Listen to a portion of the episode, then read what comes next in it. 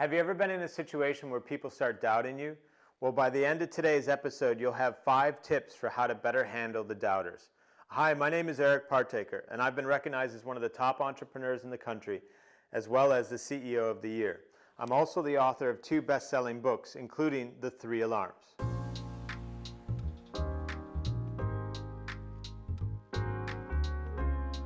The number one thing to remember is that opposition is always to be expected, especially when you're doing something that you haven't done before. And I can give you multiple examples of this. Um, for example, when I launched my podcast, there was lots of people who told me that you know there's no point in doing it; it would never work out. But that didn't sway me from continuing to try and continuing to produce episodes. And that podcast has now reached over 100 episodes. Similarly, for my YouTube channel, when I first started the channel, um, lots of people told me that you know it was a waste of time creating videos. It would take too much effort and take too long. But I just kept at it. And sure enough, the channel got eventually over to 100 videos and counting as well. So there's always going to be opposition. It's to be expected. And when people start doubting you, just, just know that that was coming, especially if you're doing something that you've never done before, and keep pressing on. Number two, remember that there's always going to be haters, but that when they're speaking, they're speaking about their own failures and frustrations and disappointments rather than making a judgment about your capability. Just keep doing what you're doing. Ignore the naysayers, ignore the haters. They come as part of the process. And you know, you have a suit of armor on you that only gets stronger and stronger with every single negative comment that you get. That's the way you got to think. Keep pressing on, ignore the haters, ignore the naysayers. They are probably just speaking from their own sense of lack or their own place of not being totally happy where they are, rather than making any judgment on your genuine capability. Number three, doubters often think that the past defines the future. But what happened in the past doesn't actually mean that that's also going to happen in the future for you.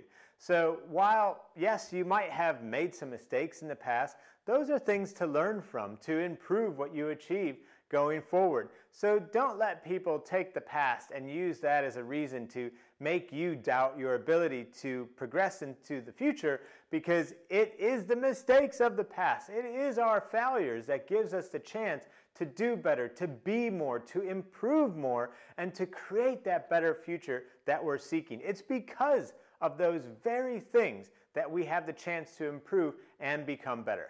Number four thing to remember when it comes to the doubters is hey, you don't need their approval. You don't need their blessing, their approval to do whatever it is that you want to do in your life. You don't need their thumbs up to say that you should, you know, pursue that next big dream of yours, that next vision of yours, that next big achievement of yours.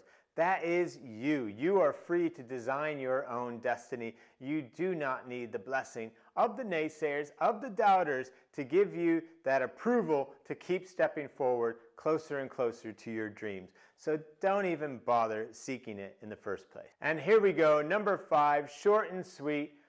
Upgrade your network to surround yourself with people who promote your happiness, who promote what you want to be doing in life, who support you rather than take away from you. You do not to need to continue surrounding yourself with people who doubt your capabilities, who doubt your future that you're trying to create. And if that is around you, then you need to ask yourself are you hanging out with the right people? Do you have the right friends? And how do you upgrade that network? You have one life to live, so let's make it count. And if you have doubters around you, think about these five things to help you get past whatever it is that they're suggesting so that you could step, step boldly, greatly, and confidently into the future that you deserve. And I'd love to hear from you, so don't forget to leave a comment and a rating as well. And if you'd like to get a copy of my new book, The Three Alarms, please head over to my website at ericpartaker.com. That's E R I C, ericpartaker.com where you could pick up a free digital copy of my new best selling book, The Three Alarms.